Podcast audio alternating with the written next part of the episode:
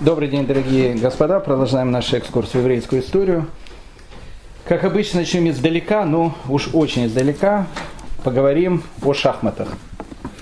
Шахматы, как игра, предположительно зародились в Индии в начале новой эры. Потом как-то они быстро перекочевали с Индию в Персию, э, на территории современного Ирана. Ну, как бы там ни было, уже к веку шестому в Персии точно играли в эту игру, да и в Персии, в принципе, игра и получила название. Шахматы. Если посмотреть, что такое шахматы, даже само название перевод этой игры, шах, это король, Мат это то, что на иврите мет, умер, король умер. То есть сама игра она заключается в том, что надо убить короля соседней, ну, противоположной партии. После того, как шахматы появились в Персии, через э, арабских и еврейских купцов, эта игра начала постепенно переходить в Европу. Сначала она проникла в Испанию, опять же через э, арабов, которые там жили, потом через э, арабов и евреев, в основном через евреев она проникла дальше в Западную Европу и, в общем, стала, скажем так, очень популярной игрой. Христианская церковь, как все новое, восприняла ее в штыки, а евреи, наоборот, очень полюбили. Игра очень хорошая, логичная, все, что связано с логикой, евреи очень любят. И поэтому шахматы стали любимой еврейской игрой. Первый европеец, который вообще упоминает игру шахматы, это был наш Раша, Равшлома Исхаки в XI веке. Эту игру он называет Ишкукей, и описывают впервые эту игру, шахмат. Тогда еще не называли шахмат, а назвали Ишкукей. Раби Авраам Ибн настолько любил эту игру, что в этой игре писал целые поэтические произведения, целые поэмы. Рассказывает историю про раби Шимана Агадоли из Майнца, который даже играл в свое время в шахматную партию с римским папой, и увидев, как э, играет римский папа, делает ему очередной гамбит, он в нем узнал своего пропавшего сына, которого украли Э, христиане, когда он был маленьким ребенком, это такая легенда. И так, благодаря игре в шахматы, он узнал э, в римском папе своего давно потерянного ребенка. Ну, первоначально в шахматах были все мужики. Ну, что значит все мужики? То есть сами фигуры, они были э, такими э, мужиковатыми. Ну, все знают фигуры. Есть, ша, есть король, есть ладья. Ладья, кстати, она называется, в Западной Европе называлась тура, то есть что, что обозначает э, башня. Не совсем даже башня, а башня специально при помощи которой брали города. Такая вот э, стенобитное такое оружие в виде башни. Пешки, пешки, ну, понятно, это солдаты. Слон, ну, слон, он и есть мужик. Э, конь, ну, тоже, тоже, тоже, тоже все понятно. Ферзь. По-персидски ферзь это визирь. И поэтому, в принципе, в первоначальных шахматах ферзь был самой, можно сказать, незащищенной фигурой. Он ходил очень-очень, э, ну, практически как пешка. Всего лишь на один вход вперед. Но в Испании правила игры начали меняться. И изменение этих правил игры было связано с человеком, который очень любил эту игру. И хотя, как мы сказали, игра шахматы изначально была абсолютно мужской такой игрой, то есть, может, женщины в нее играли, но все персонажи этой игры были мужчины. Благодаря женщине, которую звали Изабелла, которая очень любила эту игру, шахматы навсегда изменили свои правила. Благодарные потомки из-за ее личного характера, а характер у нее был очень такой боевой, и мы сейчас с ней познакомимся поближе, характер ее заключался в том, что она и послала Колумба открывать какие-то новые земли, выгнала евреев из Испании, ну много у нее будет всяких вещей. Благодаря ее такому необычному характеру в Испании изменились правила игры. Ферзя начали называть королевой, и королева, она стала самой могущественной фигурой. А король, который рядом с королевой, он стал одной из самых слабых фигур. Испания, она полностью меняет э, правила игры, и не только в шахматах, но, как мы сейчас увидим, и во всей мировой истории, в частности, и в еврейской истории э, также. Но это все было присказка, а теперь сама сказка. Мы с вами говорили про Кастильского короля, которого звали Хуан II, на прошлом уроке говорили о том, что у второго э, были дети, дети эти умирают, у него остается только один сын, которого зовут Энрике, он стал потом королем Энрике IV. В мировую историю он вошел под именем Энрике Бессильный, Ну, не, не, не в смысле того, что он э, штангу не мог поднять, он, ну, в общем, по определенным вещам был бессильным, в общем, детей у него не было. И мы с вами говорили, что премьер-министр Хуана II, которого звали Альваро де Луна, видя о том, что это все очень плохо может закончиться, потому что плохо, когда у короля нет продолжения. То есть продолжение как бы было, у него сын, он как бы займет престол, но у сына не будет продолжения. Это плохо. И э, мы говорили, что Альваро де Луна, он лично своими руками э, находит для уже немолодого Хуана II новую жену, он был уже вдовец к этому моменту, и привозит ему из Португалии женщину, которую зовут Изабелла, Изабелла португальская, женит ее на короле. Она была, конечно, женщина не в своем уме, она, в общем, как бы изначально, видно, была не совсем здоровая, потом закончила в дурке. Не в смысле того, что ее в сумасшедший дом отправили, но как бы она была совершенно неадекватный человек, сумасшедший человек был. Ну, может, на тот еще период времени на каких-то таблетках жила, не знаю. Но, в общем, как бы их э, поженили, и у них рождается двое детей. И так получается теперь, что у короля Хуана есть трое детей. Есть наследник престола, это Энрике. Есть маленькая дочка, которую назвали Изабелла, точно так же, как мама. Мы видим, что это все-таки испанцы, сефарды, ашкеназы никогда не назвали бы ребенка в честь живых родителей. И следующий сын, который рождается, его зовут Альфонсо. Ну, через некоторое время Хуан II умирает, Энрике становится королем Кастилии, э, у него был неудачный брак, его развели, потом его опять женили, потом у него рождается дочка, которую зовут Хуана, но как бы все при дворе и вообще как бы, ну, все видели, ну, что Хуана Э, ну, навряд ли дочь э, короля. Слишком аж была похожа на местного э, сторожа Василия Ивановича. Поэтому, ну, как бы о том, что, о том, что Хуана не дочка Энрике, было понятно всем, я думаю, и самому королю Энрике. А вот его сестричка и брат, то есть, соответственно, сводная сестра Изабелла и сводный брат Альфонс, они живут со своей не совсем здоровой сумасшедшей мамой, где-то там в деревне. Ну, что могло ждать маленькую Изабеллу в те времена? Ну, в принципе, то, что и ждала практически любую знатную женщину. Два варианта. Либо удачно ее выдадут замуж, либо отправят в монастырь. Ну, как бы это была общепризнанная практика. И вот король Энрике IV, видя о том, что его дочка Хуана, которую практически он видит, никто не признает, это здоровье уже было не то, он понимает о том, что надо бы его сводную сестричку, его сводного брата привести во дворец, чтобы, может быть, сделать так, чтобы э, подготовить их к тому, чтобы они стали э, будущими продолжателями династии. Изабелле было тогда 10 лет, Альфонсу было чуть, он был чуть постарше, их э, забрали от этой сумасшедшей мамы, перевели в Сеговию, во дворец Энрике IV. Ну, там начинаются сразу дворцовые интриги, Альфонса сразу отравили, это было понятно, а Изабел не отравили, потому что считали, что ну, э, девочка навряд ли может быть какой-то опасностью в разделении следующей короны. Но они, они ошибались, потому что э, Энрике IV однажды подозвал свою малолетнюю сводную сестру и сказал, смотри, я хочу, чтобы когда я уйду, ты заняла престол Кастилии я тебя буду готовить, не мою дочку, я буду готовить тебя на передачу власти, но только с одним условием. С одним условием, с каким я лично тебе найду мужа. Потому что все-таки, ну, Энрике IV был еще все-таки сексистом таким, ну, как шахматы, э, были мужская игра, и э, вообще как бы э, считал, что женщина не особенно сможет хорошо править, поэтому мы, мы тебе найдем нормального мужа, он будет в общем, помогать и так дальше. При этом условии я тебе передам корону. Маленькая девочка, и Изабелла, э, будущий ферзь, будущая королева, она соглашается. И тут же э, король Энрике IV предлагает ей мужа. Какого мужа? Э, короля Португалии, которого зовут Альфонс V. Ну, мы говорили про Альфонса V. Он, кстати, очень хорошо относился к евреям.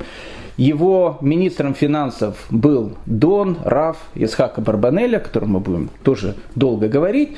И это была очень хорошая партия чтобы она стала женой короля Португалии. Там был очень серьезный такой шахматный гамбит, который Энрике IV решил разыграть. Но Изабелла она отказалась. Отказалась, потому что она сказала, во-первых, он стар, во-вторых, он мал ростом, а в-третьем, он говорит смугл. А я, говорит, не люблю смуглых мужчин, и с криком «не хочу выходить замуж за кавказца», она, в общем, как бы отказалась. Ну, в те времена женщины просто так не отказывались. Если они отказывались, это всегда плохо очень заканчивалось. Это плохо закончилось и для и, Изабеллы, потому что Энрике IV сказал, если нет, то и нет с короной. Значит, корона будет не твоя. Она говорит, ну, у меня есть суженый ряженый, который я хочу выйти замуж. А кто твой суженый ряженый? Это принц Арагоны, сын короля Арагоны, который зовут Фернандо или по-нашески Фердинанд. Ну, наглость, конечно, полная. Девушки тогда особенно не, не говорили, за кого они хотят выйти замуж. Но там была еще какая-то закулисная игра, которая, в принципе, э, эту самую э, девочку Изабеллу поддерживали в том, что, в принципе, это был бы на самом деле неплохой брак, который мог бы, кстати, объединить два государства. Э, Арагону и Кастилию, что, что в, в, в конечном счете и произошло, и так образовалось государство под названием Испания. Так вот, Энрике IV был категорически против, против этого брака, он не любил короля Арагоны, а Изабелла, она, в общем, как бы захотела выйти замуж за принца. Надо было как-то это устроить. И тогда архиепископ Толеда устроил ну, совершенно такую невероятную вещь для 15 века в город, который назывался Вальдолидо. Приехала Изабелла, приехала просто так, приехала как бы на ярмарку, там была очень большая ярмарка, и из Арагоны под видом торговцев и приехал будущий жених. И когда он туда приехал, архиепископ э, Толеда, вместе, кстати, с духовником э, Изабеллы, а духовник его был э, довольно серьезный такой товарищ, мы с ним познакомились, его звали Томас или Фома, Фомич. Тарквимада, пока он был еще фигура не очень известная, сделали так, что Изабелла, она выходит замуж. Выходит замуж, получается, против, против воли короля. Скандал был, конечно, страшный. Э, ну, Энрике IV сразу лишил ее э, трона. Он сказал, что отныне э, ты увидишь свой, ты увидишь трон как свои уши, уши свои видишь, не видишь. Вот так и трон не будешь видеть. А передает, опять же, всю будущую власть своей дочке, которую звали Хуана. Во-вторых, Энрике IV обратился к папе римскому, и сказал о том, что брак не может быть признан католической церковью, потому что э, Фернандо и Изабелла, они, в общем, являются, в принципе, по большому счету, близкими родственниками. Ну, они были не, не, не настолько близкие родственники, но Папа Римский не особенно хотел ссориться с э, королем Кастилии, и он подписал все, что угодно. И брак этот, по большому счету, был объявлен недействительным. Экономическая ситуация в Кастилии тогда была очень и очень сложная. Король свою сводную сестру лишил практически всего, что только можно, и она со своим женихом жила в очень бедных условиях, рассказывает о том, что она э, настолько жила бедно с ним, что она ему даже зашивала там, я не знаю, подштаники, носки там, личность там стирала, я не знаю, что она делала, то есть, э, то есть очень-очень бедно жили. Ну, через некоторое время придет новый римский папа, который будет звать Сикс IV, мы с ним познакомимся чуть дальше. Он, в общем, все это дело подпишет и скажет о том, что на самом деле не, не, не дальние не родственники, не, не близкие родственники, а дальние родственники. Ну, в общем, все будет сделано нормально. Как бы там ни было, история начинается очень и очень э, романтично. 17-летняя Изабелла, 18-летний э, Филипп, они становятся мужем и женой. Кстати, э, у них сразу начинают рождаться дети, Дети очень интересные, у них э, первых две дочери, они будут будущими королевами Португалии. А вот третья дочь, которую звали Екатерина, несчастная будет женщина, она будет женой э, английского короля, которого будет звать Генрих VIII. У Генриха VIII было шесть жен, двух он пригробил, убил в смысле, двух он, с двумя он развелся, и Генрих VIII был тот король, который ушел от римского папы и создал так называемую англиканскую церковь. Так вот, Екатерина э, дочка Фердинанда и Изабеллы, вот она будет как раз той самой женой, за которой в Англии создается та самая англиканская церковь, которая там существует до сегодняшнего дня. В 1474 году король Энрике IV умирает, и э, умирает он в Сеговии, и сразу же возник вопрос, а кто будет королем. Ну, на самом деле у нее есть дочка Хуана, которая, которая в принципе, официально он скажет, что она будет королевой. И есть э, Изабелла, которую он изначально хотел, чтобы она была королевой, а потом, э, в общем, сказал, что она королевой не будет. Сразу после смерти короля начинается э, вот этот балаган, который, ну, обычно происходит, когда король умирает и нету преемственности власти. Народ вышел на площадь Сеговии, Одни кричали «Хотим Хуану», другие кричали «Хотим Изабеллу». И тут Изабелла опять проявила свой характер, характер не Ферзя, который ходил когда-то на одну клетку, а характер королевы, которая ходит куда хочет по шахматной доске. Она вышла с группой солдат, показала старый документ который когда-то подписал ее брат, он был старый, потому что, потому что э, ее брат Энрике этот документ уже э, аннулировал, и сказал, что королевой буду я. Группа солдат выглядела очень э, внушительно, э, Изабелла выглядела очень решительно, и народ, э, ну не народ, совет кортесов, то есть совет испанского дворянства, выбирает ее будущей королевой Кастилии. У будущей королевы Кастилии есть муж, который является сейчас принцем Арагоны, пока он не король, пока он принц Арагоны. Сначала Фернандо, Фердинанд, они, кстати, были совершенно разные люди. Э, Изабелла, она и вправду является героиней, ну, вообще просто, как вот в России есть э, Владимир Креститель, так в Испании есть Фернанте и Изабелла. Они являются, в принципе, национальными героями, потому что они создали то государство, которое сейчас называется Испания. Так вот, Фернандо, он был человеком очень жадным, очень таким практичным, не очень умным. Изабелла была человеком, наоборот, очень практичной. Она была очень дальновидным политиком, и, надо сказать, э, и очень решительным человеком. И она была человеком очень фанатичным. Это тоже очень важная вещь. Она была религиозный фанатик, то сейчас называется. Если бы она сейчас пришла бы, э, не дай бог, куда-то э, исламское это государство, то э, взрывало бы автобусы точно, потому что фанатизм у него был зашкаливал. Мы это увидим потом в дальнейшем. Но при всем при этом человек был совершенно неординарный.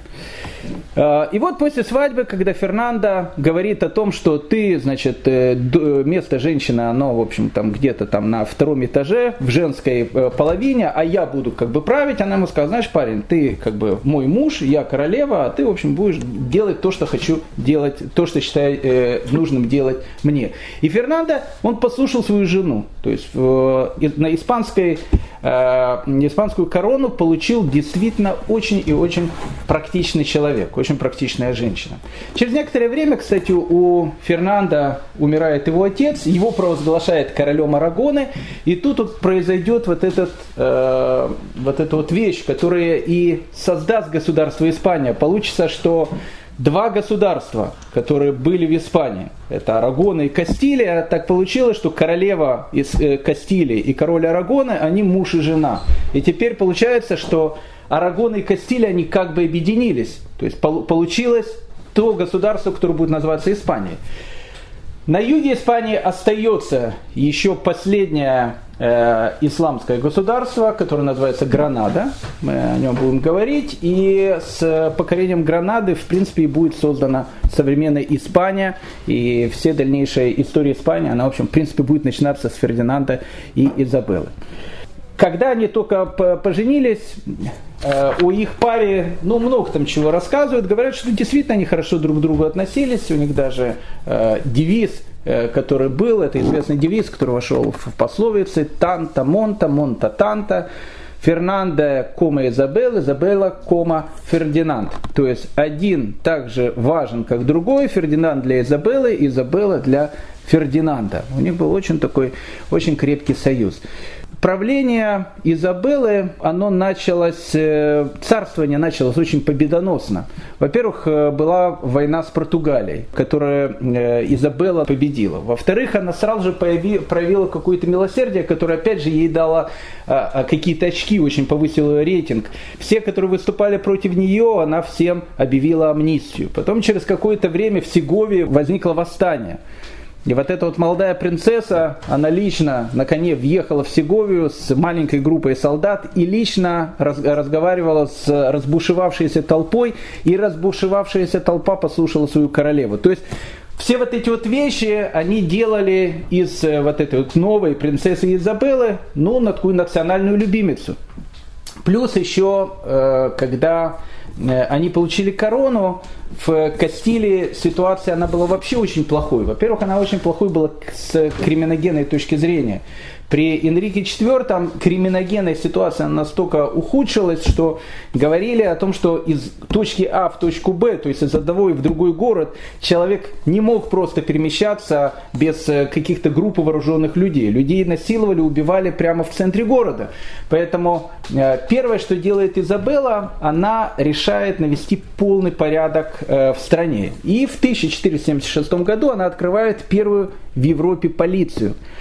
Э, Ее набирали из местных жителей, э, содержалась она на местные налоги. В Испании появляется своя полиция. И в Испании, в принципе, криминогенная ситуация, она тоже начинает улучшаться. Были какие-то, опять же, очень было тяжело с финансовой точки зрения. Но Изабелла и потом ее муж Фердинанд, они начинают делать определенные финансовые реформы, которые тоже очень важны, о которых мы сейчас будем говорить. С точки зрения, все-таки история у нас не испанская, а еврейская.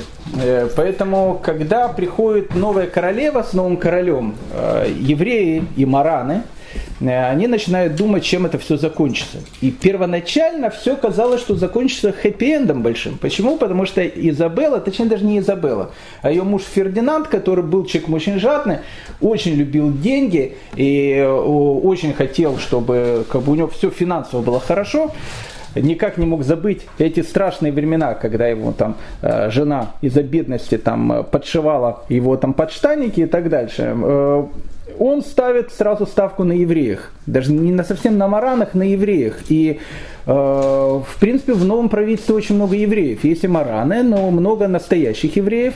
В частности, Дон Искака Барбанель, он был министром финансов в Португалии, потом там произошли некие, некие такие истории, о которых мы потом будем поговорить, когда мы будем говорить об этом великом человеке. И он приезжает в Испанию, он становится, в принципе, министром финансов Испании при Изабелле и Фердинанде. Евреев вообще было много при дворе, это Дон Искака Барбанель, Авраам, э, сеньор и так дальше.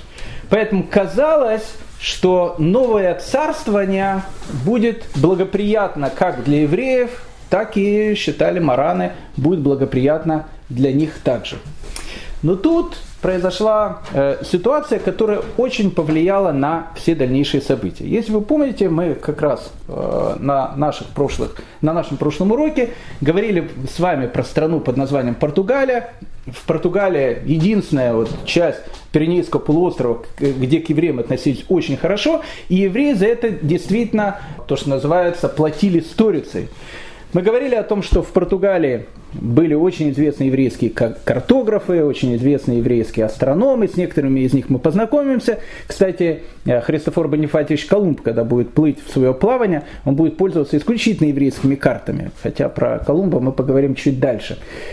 Так вот, э, Энрике мореплаватель, э, о котором мы говорили с вами на прошлом уроке, португальский принц такой, который как морская свинка называется мореплаватель, но толком никогда особенно и не плавал, но при помощи еврейских картографов и, и, и астрономов, и при помощи своей хорошей головы, он сделал тот ход, который из маленькой полузабытой страны, о которой мало кто вообще что-то знал, превращает ее в супердержаву. Как это он сделал, мы с вами говорили, он решил на э, экваториальную Африку не ехать, как это делали, через Северную Африку, через Сахару, через пустыню, и это все было очень опасно, все было очень дорого. Это была на самом деле марокканская торговля, то есть марокканцы которые жили на самом севере Африки, они пересекали пол Африки, доходили до тропической Африки, и там закупали и золото, и слоновую кость, и э, страусовые перья, и рабов и так дальше. Опять же везли их через Сахару, рабы умирали, золото начинало дорожать в десятки раз, и потом через Марокко это все шло в Европу.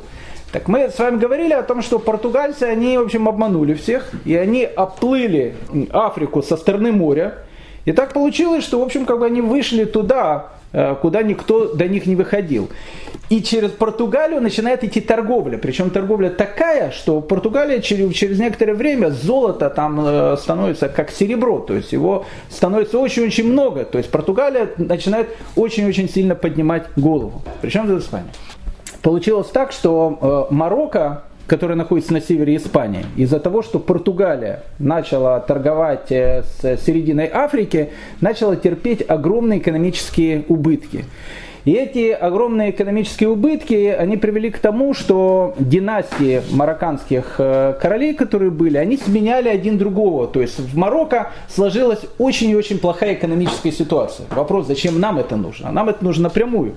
Потому что последнее государство арабское, которое находилось на Пиренейском полуострове, это была Гранада. А Гранада, она могла существовать, и она была, она была на самом деле сильным государством, но вся ее сила в основном заключалась в том, что через Гибралтарский пролив находилась Марокко.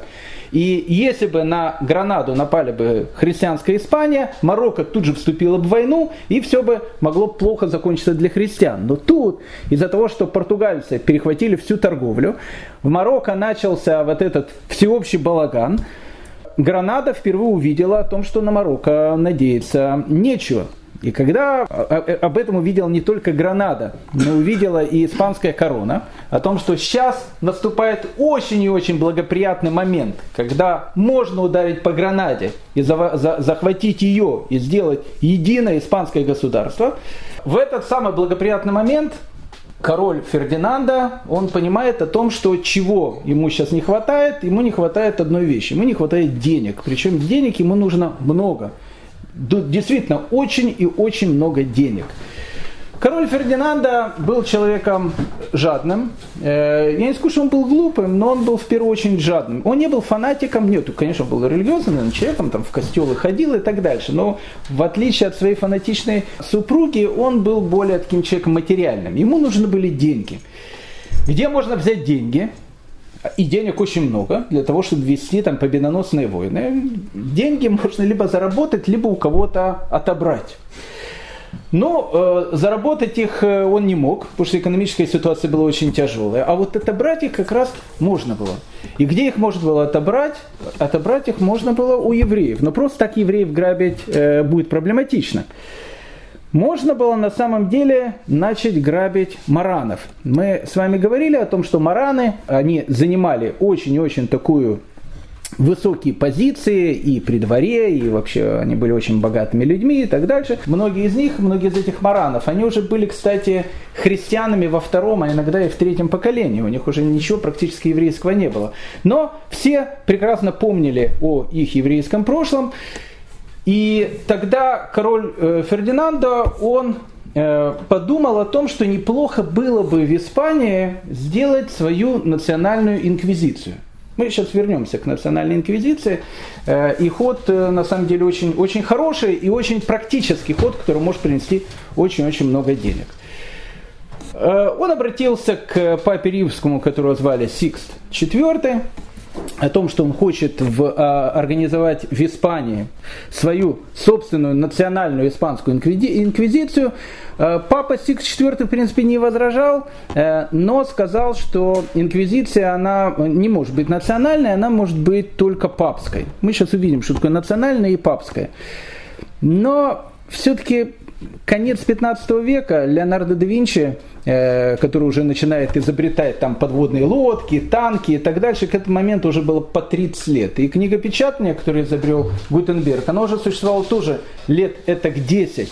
И Папа Римский, э, Сикст IV, э, в честь которого, кстати, построит в Ватикане известную Сикстинскую капеллу, которую потом Микеланджело разукрасит, он был папой римским, но это был не тот папа римский, который мог быть сто лет назад, который мог королям говорить, что делать. В данной ситуации короли могли сказать папе римскому, как ему правильно поступать. И когда папа Сикс IV э, скажет, что он в принципе против того, чтобы в Испании образовалась э, э испанская национальная инквизиция, король Фердинандо, он, в принципе, папе римскому напомнил о том, что есть у него две э, проблемы. Точнее, скажем, две глобальных и третья такая, ну, такая э, немножко интимная проблема. Первая, у папы римского Сикста IV он болел такой болезнью, которая называется непотизм. Непотизм в переводе на церковно-славянский язык обозначает кумовство. То есть вообще все его кардиналы, вообще все его люди, которые окружали, это все его были родственники близкие. Второй вещью, которую он болел, это вещь, которая называлась симония. Симония – это когда э, происходит продажа должностей за деньги. В Ватикане, Ватикан вообще превратился в такой бизнес-центр, где можно было, в принципе, купить любую должность за, там, как э, на аукционе. Кто больше даст, тот, в общем, больше получит э, постов. При всем при этом Папа Римский был гуманистом, он э, Сикст IV, он очень любил науку, он очень любил э, там, технологии и так дальше. И еще Папа Римский Сикст IV очень любил женщин. Ну, ну так вот вышло. И э, женщин у него было много, любил он их. И все вот эти вот вещи, они как бы Папу Римского делали, ну как бы его терпели, потому что его терпели, потому что есть Папа Римский. И тут Фердинанд, э, король Кастилии, которому нужны деньги, он, э, в принципе, сказал папе о том, что, пап, смотри, ну как, ты, ты-то наш папа, э, ну если ты будешь выпендриваться, прошу прощения, ну мы можем и другого папу сделать. И Сикс IV испугался. Испугался и разрешил в Испании организовать собственную национальную инквизицию. Ну, дальше весь наш рассказ будет, не будет иметь никакого смысла а, перед тем, пока мы не поймем, что же такое вообще инквизиция, которую, которую, которую хотели организовать. Вообще с латинского языка слово инквизиция переводится очень по-простому, это э, слово розыск. На самом деле полное название этой организации – Святой отдел розыска еретической греховности – на самом деле инквизиция никуда не исчезла. Инквизиция есть до сегодняшнего дня. Э, в Ватикане есть такой отдел, который называется Конгрегация доктрина веры. Сейчас ее возглавляет кардинал э, Луис Феррер. Мы помним одного Феррера, он, кстати, испанец. Мы помним одного Феррера, который э, очень сильно выступал в антиеврейских вещах в XIV веке в Испании. Я не знаю, родственник он и не родственник, кардинал испанский, все как положено. Он главный инквизитор сейчас. То есть он как бы руководит конгрегацией доктрины веры, хотя слово инквизиция из этой организации ушло в 1908 году. Но то есть до 1908 года она так официально и э, называлась. Кстати, главным инквизитором до э, кардинала Луиса Феррера был папа римский Бенедикт XVI, который несколько лет тому назад э, отрекся от папского престола. Поэтому как бы э, история она продолжается, не то, что там было, э, было когда-то. Что такое инквизиция, когда она была создана и для чего она была создана? У нас есть точная дата создания инквизиции, 20 апреля 1233 года. Инквизиция это было, ну как сказать, вот есть в Израиле есть такая организация, называется она Шабак – Э, в России есть такая организация, называется ФСБ. Э, в Америке есть организация, называется она ФБР. То есть организации, которые, которые есть как бы внешняя разведка, ГРУ, а есть, а есть как бы такие внутренние разведки, которые занимаются тем, что происходит э, внутри государства. Они, как правило, ищут э, все формы и, инакомыслия, все формы, которые могут подорвать государственный строй и так дальше.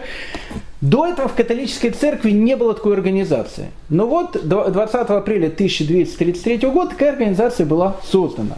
То есть, кратко, она называлась инквизиция, то есть розыск. Кого разыскивала первая инквизиция? Она в первую очередь разыскивала катаров.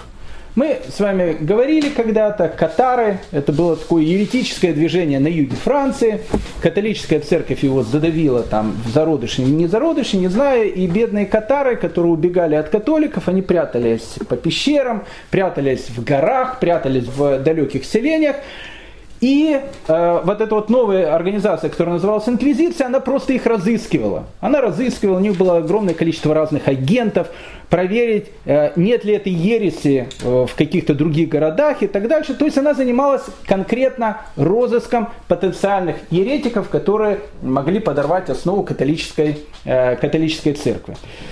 В те времена инквизиция, она очень напоминала КГБ э, ну, времен Леонида Ильича Брежнева. То есть, с одной стороны, КГБ есть, но с другой стороны, это не сталинские НКВД, которые с гулагами, пытками и так дальше. Как правило, э, инквизиция, она была в руках доминиканских монахов. Это тоже важная вещь. Доминиканцы, которых э, назвали псами э, господними, это, это было, в принципе, кузница кадров для инквизиции. Францисканские монахи бывали в инквизиции, но намного реже. В основном это все как бы было вотчина доминиканцев.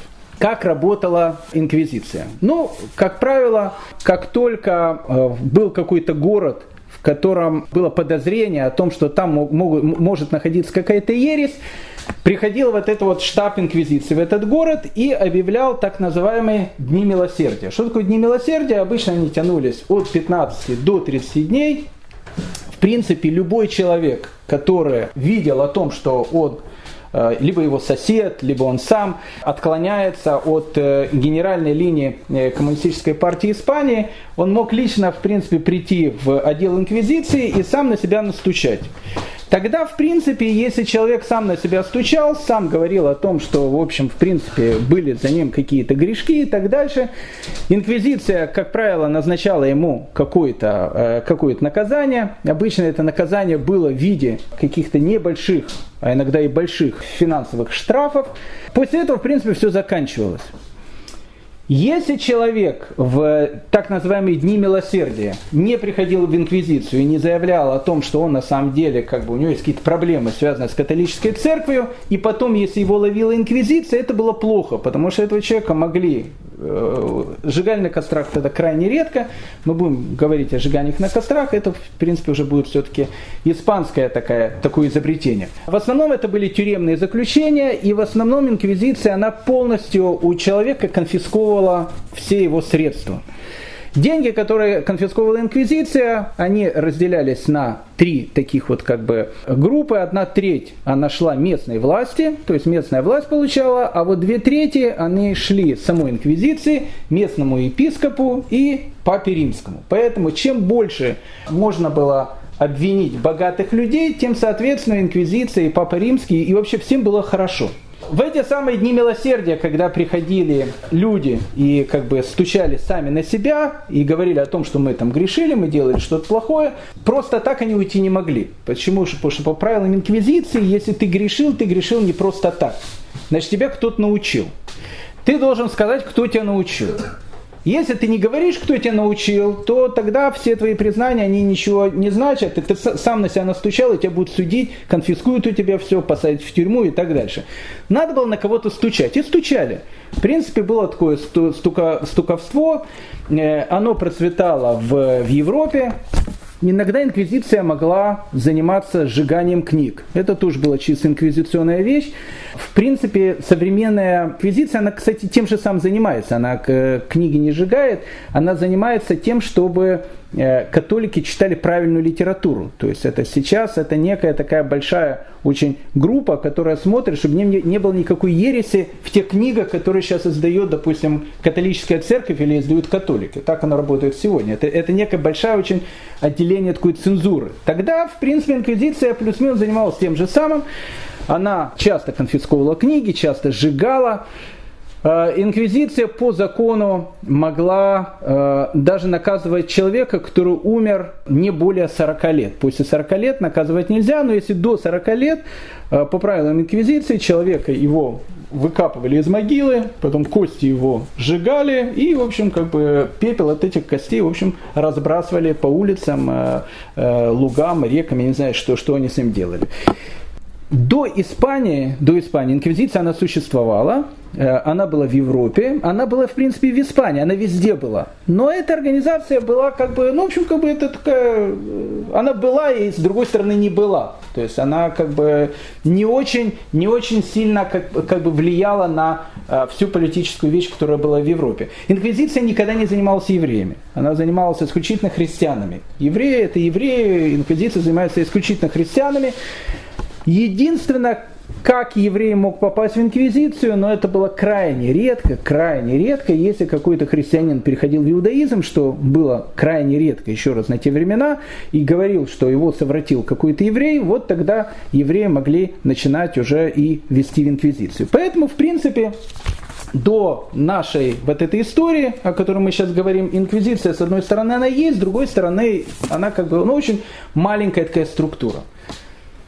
Но Фердинанду нужна инквизиция чисто национальная, испанская. Что такое национальная испанская инквизиция? До этого весь институт инквизиции направлен на то, что если находится еретик, и потом этот, этот еретик, он сознается, что он еретик, он должен сознаться, что он, что он еретик, что он там делал что-то плохое и так дальше, и у него конфискуется имущество, то две трети этого имущества, они идут папе римскому и католической церкви. А королю это было неинтересно. Ему нужна была национальная испанская инквизиция. Тогда по этим правилам все деньги, которые идут от еретиков, они идут королю. А если они идут королю, значит так король может э, иметь то, что называется хороший гешефт. А поле было не вспаханное. Почему? Потому что речь идет о маранах. Маранов в Испании, еще раз, очень-очень много. Люди, они очень-очень богатые.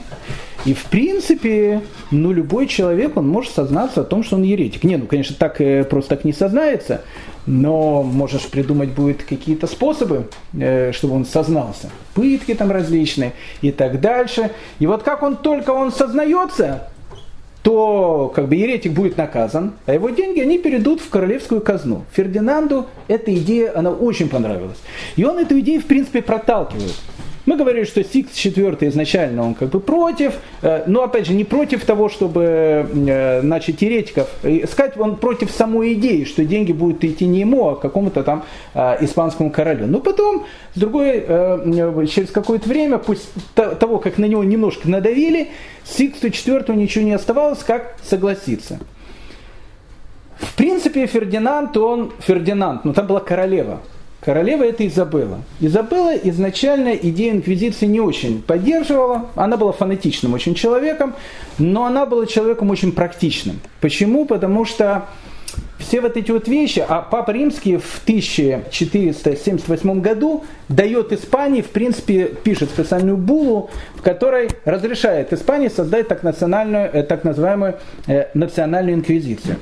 Изабелла, она против этой идеи изначально. Почему? Потому что она все-таки политик, она фанатичная женщина, но политик. Слишком много очень богатых семей Испании, они связаны с маранами. Она понимает, что если запустить эту машину, то слишком много людей, которые экономически связаны с развитием Каталонии, той же самой Арагона, они могут пострадать. И поэтому первые несколько лет, хотя була была дана о создании инквизиции, в принципе до 1481 э, года она как таковая не работала. Но вот в 1481 году Фердинанд он уломал свою жену, и ее духовник, которого звали Томас Траквимада, он тоже надавил, и было решено сделать ну, такой экспериментальный вариант. Экспериментальный вариант открыть, вот первое экспериментальное отделение Инквизиции решили в городе, которое называлось Севилья. Ну, Севилья город, который э, давно э, славился своим, э, своими еретическими какими-то вещами, потому что за несколько лет до этого в Севиле был скандал. Все эти скандалы, они так или иначе были связаны с любовными историями. За несколько лет до этого одна девушка, которая принадлежала из какой-то маранской семьи, влюбилась в какого-то хлопца, местного сивильского рыцаря, и этот сивильский рыцарь однажды решил э, поздно ночью на второй этаж э, залезть к своей невесте через окно, прям как Ромео э, лез Вероник к Джульетте. И вот, когда он там влазил через окно, она ему сказала, ты особенно там не влазь, потому что там, там мой папа, там у него много всяких гостей, они там говорят какие-то вещи. И этот рыцарь, он подслушал, о чем они говорят. И говорили о каких-то там некоторые говорят, что они Песах э, тайны соблюдали, некоторые говорят о том, что они какие-то еврейские вещи говорили. Как бы там ни было, он настучал. Еще, еще инквизиции не было, он настучал местному епископу. И был большой скандал что вот есть какая-то маранская семья, и э, тайна, вот внешне они такие все нормальные, религиозные христиане, а вот э, тайна э, посмотреть, чем они занимаются. Поэтому Севилья был избран как неким таким плацдармом для пробы вот этой новой идеи, это ноу-хау э, первой испанской национальной инквизиции. В Севилью решили послать двух доминиканских монахов, одного звали Марилия, второго звали Сан Мартин. Это были два, два садиста, это были два фанатика. Но не просто фанатики, это должны быть фанатики-садисты. Это очень важно будет для, для, для испанской инквизиции. Мы сейчас поймем, поймем почему. Они приходят в Севилью. Севилья город абсолютно маранский. То есть там очень много маранов. Там есть евреи, но еще раз пока инквизиция на евреев вообще не смотрит. То есть инквизиция вообще евреями не занимается. Она может заниматься только маранами. И вот э, два этих монаха, Марилия и Сан-Мартин, они начинают, в общем, э, делать балаган в Севиле. Ну, как, как делать балаган в Севиле? Сначала вызывает одного человека, потом второго, потом третьего. В церквях идут постоянные проповеди. Обратить внимание на своих соседей. Э, есть какие-то характерные вещи, которые могут быть очень опасны. И если вы видите эти вещи, вы тут же должны сообщить Святой Инквизиции. Потому что э, если вы об этом не сообщите, то мы будем э, считать, что вы тоже участвовали в этих вещах. Но на что обратить внимание? Ну вот обратить внимание на своих соседей. Э, не одеваются ли они в какие-то э, более дорогие одежды в субботу? Э, обратить внимание, где они покупают пищу. Покупают они, как все обычные христиане, в местном христианской лавке или идут в еврейский район, там покупают. Обратить внимание, как они молятся псалмы в, в церкви, потому что э, человек, который молится псалмы в церкви, если он э, традиционной ориентации, он перед чтением псалмов скажет, что слава Отцу, Сыну и Святому Духу. Если, если он это не говорит, обратите внимание. Вообще обращайте внимание на своих соседей. Пропаганда идет очень-очень сильная. Да, если вы увидите, что кто-то из ваших соседей, он э, ведет себя неправильно, вы должны обязательно нам сообщить. Э, соседа обязательно накажут. И если действительно э, э, ваше стукачество оно подтвердится, то каждый из вас получит денежный приз. Но если вы не сообщите об этом, а потом мы увидим о том, что вы это видели, не сообщили, вас будет судить точно так же, как судили и их. И в принципе в Севилье в отдельно взятом конкретном городе начинается ну, то, что когда-то делала инквизиция в 13 веке. Но слишком много людей там были, которые сразу же подпадали под какое-то подозрение, потому что любой еврей, опять же, но это же евреи уже были, которые во втором, в третьем поколении были христианами. 90% из них они вообще уже ничего не соблюдали. Но еврей, он всегда вызывает какое-то ну, подозрение. Он же не может быть просто так еврей. Но начинает что-то есть в нем такое. И начал стукачество. И евреев вызывали в инквизиционный отдел. А инквизиция испанская, она уже начинает работать немножко по другому образцу, потому что э, Марилия, этот Сан-Мартин, эти первые сивильские инквизиции, они уже начинают делать ту инквизицию, которая будет в дальнейшем. Э, ну вот э, кто-то настучал на некого э, человека, которого, не знаю, там зовут Диего Марадона. Говорит, вот Диего Марадона, на самом деле, вот нам кажется, что он, что-то вот в нем не то. Диего Марадона этого сразу арестовывают, и начинают меня спрашивать, дорогой товарищ Диего Марадона, э, э, и настоящий ли ты христианин? Он говорит, конечно, настоящий, все, все соблюдаю, у меня нет никаких проблем. А, а может ты подумаешь, может есть какие-то проблемы? Нет, нет, никаких проблем нету. Ну тогда, может быть, э, наши ребят-палачи э, с тобой э, там поговорят. А тут начинается уже то, что будет визитной карточки инквизиции. Вот этого человека потом берут в подземелье. А потом начинается, а потом начинается то, что, в принципе, Терквимада, который будет садистом, он будет садистом, я считаю, будет первым фашистом. Потому что, в принципе, то, что создал Терквимада, он создал, создал типичный СС. То есть это, ну как бы Гитлер ничего нового не придумал, он просто взял ту схему, которая уже была создана. И, в принципе, э, этого Диего Марадона, которого потащат э, в подвал, э, его будет спрашивать, сначала инквизиция, она будет работать, она чуть дальше так будет работать. Но, в принципе, Марили и Сан-Мартин в Севиле, они родоначальники этого процесса. Есть при пытках э, три таких вещи. Первая вещь она называется вода, э, вторая вещь называется веревка, третья, если ну, человек очень э, не хочет сознаться, это огонь. Э, ну, как правило, если человек долго не сознавался, а еще раз, брали человека просто с улицы, вот просто они человека взяли, настучали. Как в 1937 году. Мне кажется, что Рабинович рассказал какой-то анекдот про Сталина. Все, его уже берут в НКВД и начинают уже с Рабиновичем делать все, чтобы он не только о себе рассказал, но и скажут, что он английский шпион или японский шпион. И все его родственники, они тоже английские японские шпионы. Только в НКВД, когда это делали, это делали из-за садизма системы.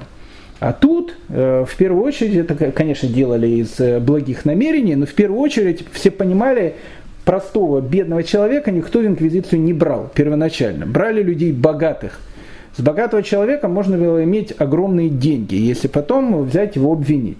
И вот этого человека, этого Диего Марадона, обычно приводили, если он э, ему один раз говорили, второй, третий. Сначала инквизиция говорила всегда очень-очень э, мягко и говорила, ты сознайся, тебе ничего не будет, и если ты сознаешься, все, ну, отдашь часть каких-то денег, ну, трекет такой.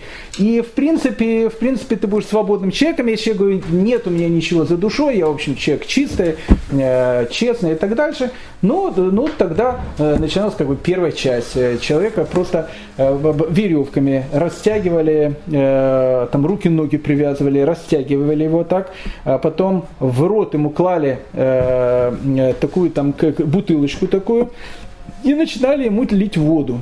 Обычно ему лили до 10 литров воды. Сейчас, кстати, в некоторых американских тюрьмах есть тоже такие методы. Но э, в, в инквизиции тогда это, ну, это как бы это начало, это начало разговора. Человек мог либо захлебнуться, либо, ну, это была, конечно, страшная пытка. И постоянно стоял некий инквизитор и говорил, раскайся, раскайся, скажи, что ты сделал, скажи, что ты сделал и так дальше. Если человек говорил, что нет, я ничего не сделал, э, тогда э, началась вторая вещь, это, это пока еще были не пытки, это пока еще было знакомство. Э, потом ему одевали так называемый испанский воротник. Испанский воротник это тоже было ноу-хау, чисто испанское, но так называется испанский воротник, когда человеку просто на шею надевали некий такой воротник, который состоял внутри которого были иголки. То есть, когда человек ходил, он это не ощущал. Но как только человек ложился, человек говорит, спать ты должен, то эти иголки ему вонзались в, в кожу и, и, и причиняли какую-то нечеловеческие боли. О чем это говорило? Это говорило о том, что человек в этом испанском воротнике не мог спать. То есть он мог только ходить, как только он засыпал, ему тут же вонзались в, в его эту плоть эти страшные иголки. И начиналась, начиналась пытка того, что человек не спал. И человеку говорили, сознайся, сознайся, сознайся. И человек не сознавался. Потом начинались другие пытки, не буду их тут все описывать, они обычно связаны с огнем, с поджариванием, с ломанием конечностей и так дальше. В конце концов, любой человек – которому все это было, он уже понимал о том, что лучше сказать, что да, я виноват, чем терпеть все это мучения. Но для инквизиции, да, я виноват изначально, не только в Испании, но изначально это был, э, это был не, э, как бы это, это, это не весь разговор. Ты виноват, потому что тебя кто-то научил. Ты не только виноват, ты должен сказать, кто тебя еще в этом научил. И человек, э, человек, как правило, там ломался и, в общем, мог признать любую вину в Севилии начались такие процессы. То есть э, Марилия и Сан-Мартин, э, первые инквизиторы, это первая ласточка, испанская национальная инквизиция, начинают делать вот то, что потом станет визитной карточкой испанской инквизиции. Ну, как бы пропал один человек, второй, третий, четвертый, потом по Севиле пошли э, ну, различные разговоры. Обычно забирали ночью, как в 1937 году. Э, обычно людей, которых забирали, как правило, уже не приходили. А если приходили, то приходили уже сломленными инвалидами, и у которых забирали абсолютно все. Многие представители городской власти, и в частности был такой человек, которого звали Диего Шашан. Диего Шашан был мараном. То есть он был мараном, опять же, еще раз, мараны, которые были там, на 80%, я не могу, не могу сказать сейчас о процентах, это люди уже были ну, совершенно далекие от еврейства. То есть, ну, как бы мы, мы говорили эту вот вещь. Вот человек, э, его бабушка в 17-18 году, она э, там соблюдала кашрут. Потом дедушка был уже коммунистом, папа уже был коммунистом, он уже такой комсомолец, не знаю, он воспитан уже ну, в совершенно другом духе, нет в нем ничего еврейского. И тут его э, тянут в, в местное КГБ и начинают под пытками сознать информация о том, что ты соблюдаешь шаббат. И не соблюдает никакой шаббат, он не знает, что это такое. Но могут, ты должен в этом сознаться. Ты должен шаббат, кашрут и так дальше. Это были мараны. И вот э, Диего Шушан, э, он собирает группу товарищей, их было на самом деле довольно много там, э, и э, они решают о том, что что-то нужно сделать. Так как вещь происходит, это же пока еще не национальный проект, он происходит только в Севиле, во всей Испании еще относительно тихо, то э, Диего Шашан говорит о том, что у нас есть два э, этих фанатика, это Марили и Сан-Мартин. В принципе, э, хотя, ну как бы государство, ну государство, но все-таки это конец 15 века. Человека можно просто прибить, а потом дело можно замять. И никто об этом особенно ничего не будет говорить. Ну, несчастный случай, ну вот инквизиторы, ну вот, ну не знаю, там, ну несчастный случай произошел, там, зарезали их, там, мало ли что, бандитизм на улице был очень-очень большой. И вот э, э Диего Шушан, э, он собирает уважаемых людей города. Кстати, среди них были священники, среди них были очень большие бизнесмены. В основном это были мараны либо люди, которые были так или иначе породнены с маранскими семьями. Почему? Потому что с, с точки зрения законы, в принципе, они, может, были неплохие христиане. Но так как начинается эта вещь, любой человек мог настучать на кого угодно. И человек под пытками мог сознаться в чем угодно и сказать, что не только он, но и вся его мешпуха, она была в этом замешана. Этого очень боялись. Поэтому решили, что надо потихоньку этих фанатиков убрать и дело на королевском уровне замять. И это все дело, оно будет, в общем, тихо, спокойно и так дальше. Но тут происходит такая вот история. У Диего Шашана есть дочка. Ее зовут Сусана. А у Сусаны есть э, Зазноба, любимый такой парень, тоже местный рыцарь, которого зовут Родриго Кардона.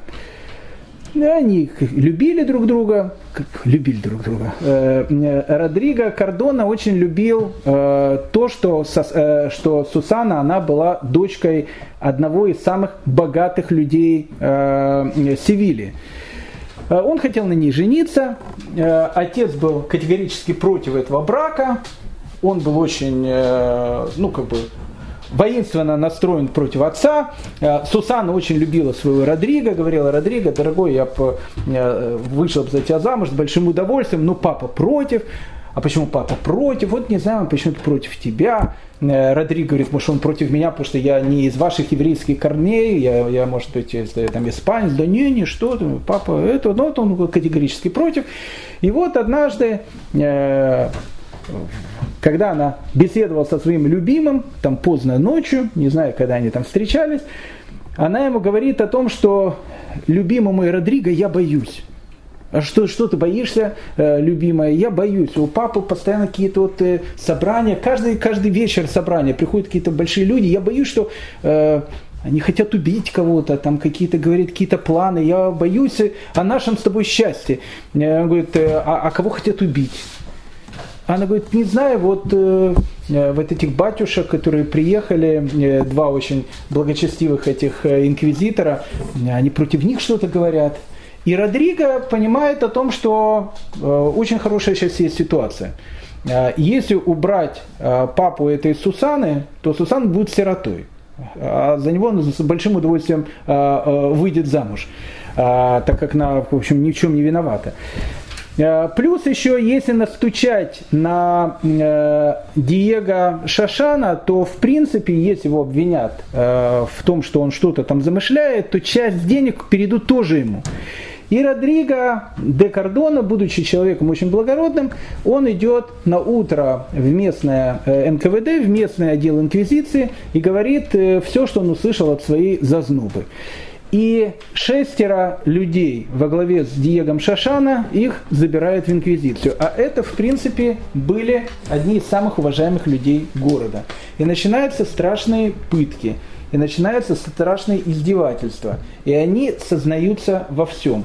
И тогда в 1481 году именно Сивильская инквизиция решила сделать ну, первую ласточку, которая потом станет, в принципе, визитной карточкой инквизиции. Человек, который виновен в грехе, э, может быть, две высших меры наказания. Либо пожизненное заключение, но для таких негодяев пожизненное заключение это будет э, мало, их нужно будет сжечь на кострах. И в принципе в 1481 году первых шестеро сожженных на кострах, это, кстати, и были вот эта вот самая группа во, главе с Диего Шашаном. Это было, в принципе, первый процесс аутодафы. Мы будем говорить про сжигание на кострах, и много будем говорить про это. Но, в принципе, первая севильская Утадафа 1481 года, она уже, в принципе, содержит в себе сценарий будущих аутодафы, который будет, в принципе, ходить по Европе до 1826 года. В принципе, они закончатся уже тогда, когда Пушкин плюс-минус Евгения Онегина будет писать. То есть вся вот эта вот э, э ватханалия, она будет идти века. Этих шестеро осужденных во главе с Диего Шашаном, их, э, им одевают э, э, рваные такие одежды, мешковины, которые разукрашены, разукрашены они в виде чертей и в виде э, языков пламени, э, в которых эти как бы черти горят. И вот вот эту вот процессию ее, э, она идет по улицам Севильи. Впереди процессия идет э, инквизиция, она несет зеленый инквизиторский крест. Э, потом вся эта процессия, она доходит до кафедрального собора. В кафедральном соборе осужденных приглашает в кафедральный собор, где местный священник говорит очень длинную проповедь, в котором говорит о том, что все эти негодяи, которые, которые сделали сейчас вся эта вещь, они должны быть, будут заслуженно наказаны. После этого, в принципе, формально инквизиция их отдает городским властям. Почему? Потому что церковь, она не может убить человека. Она людей не сжигает. Людей сжигает городские власти. То есть церковь, она все делает, а городские власти, они просто его уже сжигают. И вот их выводят за э, пределы Толеда на некий луг. Луг этот будет э, иметь длинную историю э, в, э, в городе Севиле. Он, он будет существовать там вплоть до прихода войск Наполеона, которые, когда придут туда, одним из первых делов они уничтожат этот луг, на котором почти что более 300 лет будет сжигать людей, разных людей в Севиле. Севиле – это центр инквизиции, запомните этот город. И э, этих бедных несчастных э, приводят на этот луг, э, привязывают их к бревнам. В принципе, тогда же уже идет и правило сжигания на костре. По большому счету, инквизитор, он спрашивает, готовы ли осужденные признать свою вину и покаяться. В принципе, если человек говорил, что он готов признать свою вину и покаяться, э, перед тем, как его сжигали, его душили. Э, либо была еще такая вещь, если он не очень хорошо каялся, то брали новые такие, э, ну, как бы свежие ветви, которые еще даже были мокрые, и они очень плохо горели, и они давали очень много дыма. И человек задыхался в огне перед тем, как его заживо сжигали. Но если человек, в принципе, не каялся, его просто сжигали живьем. И вот так вот э, в городе Героя Севилии были сожжены первые шесть первых жертв инквизиции. Их потом будет десятки тысяч, но они были первые шесть. Интересно, эта история, она как бы имела свое продолжение. Если кто-то будет э, в, в Севиле, в старом еврейском квартале, который сейчас называется Санта-Крус, там есть некий такой, ну есть там много всяких туристических объектов. Один из туристических объектов есть такая улочка, называется Калия де ла Муарте. Странное название такое, улица смерти. Так вот, в Калия де ла Муарте под номером дом номер 8 э, туда водят всех там туристов, э, вам обязательно покажут на этом доме некий э, керамический череп, и расскажет вам про этот э, дом много разных страшных историй, э, после которого человек будет там вскакивать по ночам с криками «мама, мама». Ну, истории, в принципе, легендарные, но они так или иначе, в, в принципе, связаны с нашей историей. Говорят о том, что это Сусана э, де Шушан, которая, в принципе, настучала на своих родителей, она не вышла замуж за своего этого зазнобу Родриго, ее отправили в монастырь, ну правильно, конечно, делали, отправили в монастырь, потому что если бы ее не отправили, а, все ее огромное богатство, оно было бы ее. Церкви это было неинтересно, поэтому ее отправляют в монастырь. Она в монастыре побыла какое-то время, потом убежала из монастыря, стала женщиной таких э, вольных профессий, по кабакам ходила и так дальше, э, забеременела, имела двоих детей, они двое детей умерли, дожила до каких-то лет, была уже такой полной старухой, а, а в ее доме, в котором когда-то жил ее отец, уже жили совершенно другие люди, жил некий бакалейщик.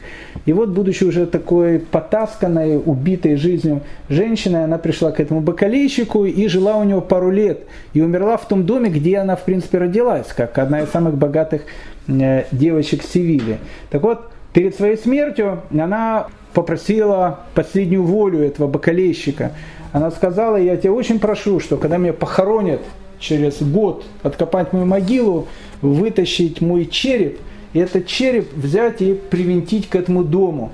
чтобы каждый, проходя мимо этого дома, видел мой череп. В назидание девицам, как она сказала, которые э, решают предать своих родителей. И в назидание того, что чем это все может быть закончено. В принципе, говорят, что этот череп туда поставили, и поэтому улицу назвали Каля де ла Муарте, то есть э, улица смерти. Говорят о том, что он там э, был несколько столетий. Опять же, потом это уже рассказывают экскурсоводы. Говорят о том, что люди боялись, особенно ночами, выходить на эту улицу, потому что они слышали женский крик, некое такое местное э, сивильское привидение, которое, в общем, э, окружало этот дом, обратились в местную церковь и попросили череп захоронить на кладбище. И череп захоронили на кладбище, после этого, говорят, всякие эти потусторонние вещи прекратились, но череп этот был заменен на керамический череп, который там находится сейчас до сегодняшнего дня. И Кале де, де ла Муарта, дом под номером 8, Э, если вы туда придете, вам расскажут вот эту трагическую историю про Сусану де Шашан, которая предала своего отца и который стал, в принципе, первой жертвой испанской инквизиции. Итак, в Севилии после того, как сожгли, в принципе, одних из главных людей города, начинается настоящая вакханалия. Это начался ужас.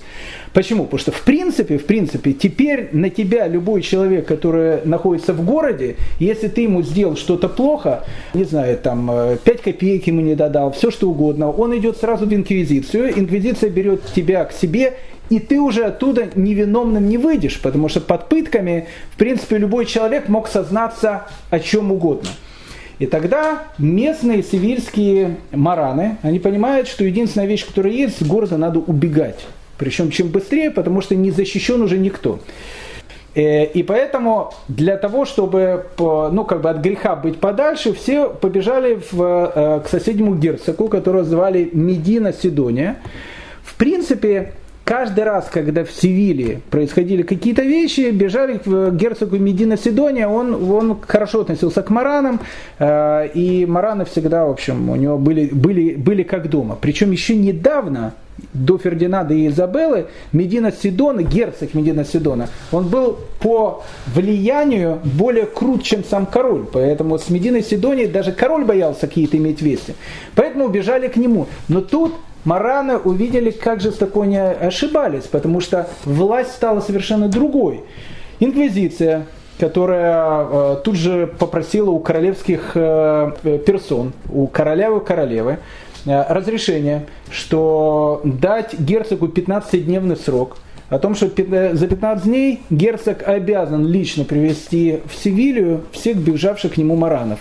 Если он не принесет, он будет иметь дело с королем и королевой. А королева, она уже была другой, и Испания уже за эти какие-то там 5 лет, 4 года правления, она тоже становится другим государством. И герцог Медина Сидония, который еще там 5-10 лет назад просто мог короля послать, по большому счету, в течение 15 дней всех маранов, которые были у него, возвращает в Севилью.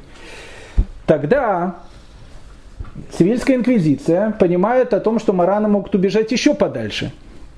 И вокруг Севильи ставят э, огромную охрану, с тем, чтобы ни один маран не мог убежать из города. Получилось так, что в принципе огромный город, в котором было огромное э, маранское население, он сейчас стал в, в осаде, и в принципе любого человека сейчас могут обвинить чем угодно.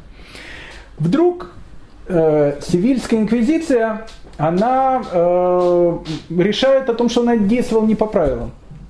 Почему не по правилам? Потому что, в принципе, ну вот инквизиция это в Испании уже давно не было. Она была там в 13 веке, там, ну как бы слышали, в книжках читали про инквизицию. Но сейчас-то возрождает этот институт заново. А, на, на самом деле э, вся инквизиция, она же начинает действовать как? Она начинает действовать через дни милосердия. То есть надо, надо вообще сначала объявить в городе дни милосердия, когда каждый человек мог просто прийти и сказать, да, я был виноват, да, я, в общем, что делал плохое. А после этого начинать делать вот эту всю катавасию. И, в принципе, инквизиторы, сивильские инквизиторы, они говорят о том, что да, это дело было э, на самом деле неправильное, мы объявляем в Севиле дни милосердия. Они будут идти 30 дней.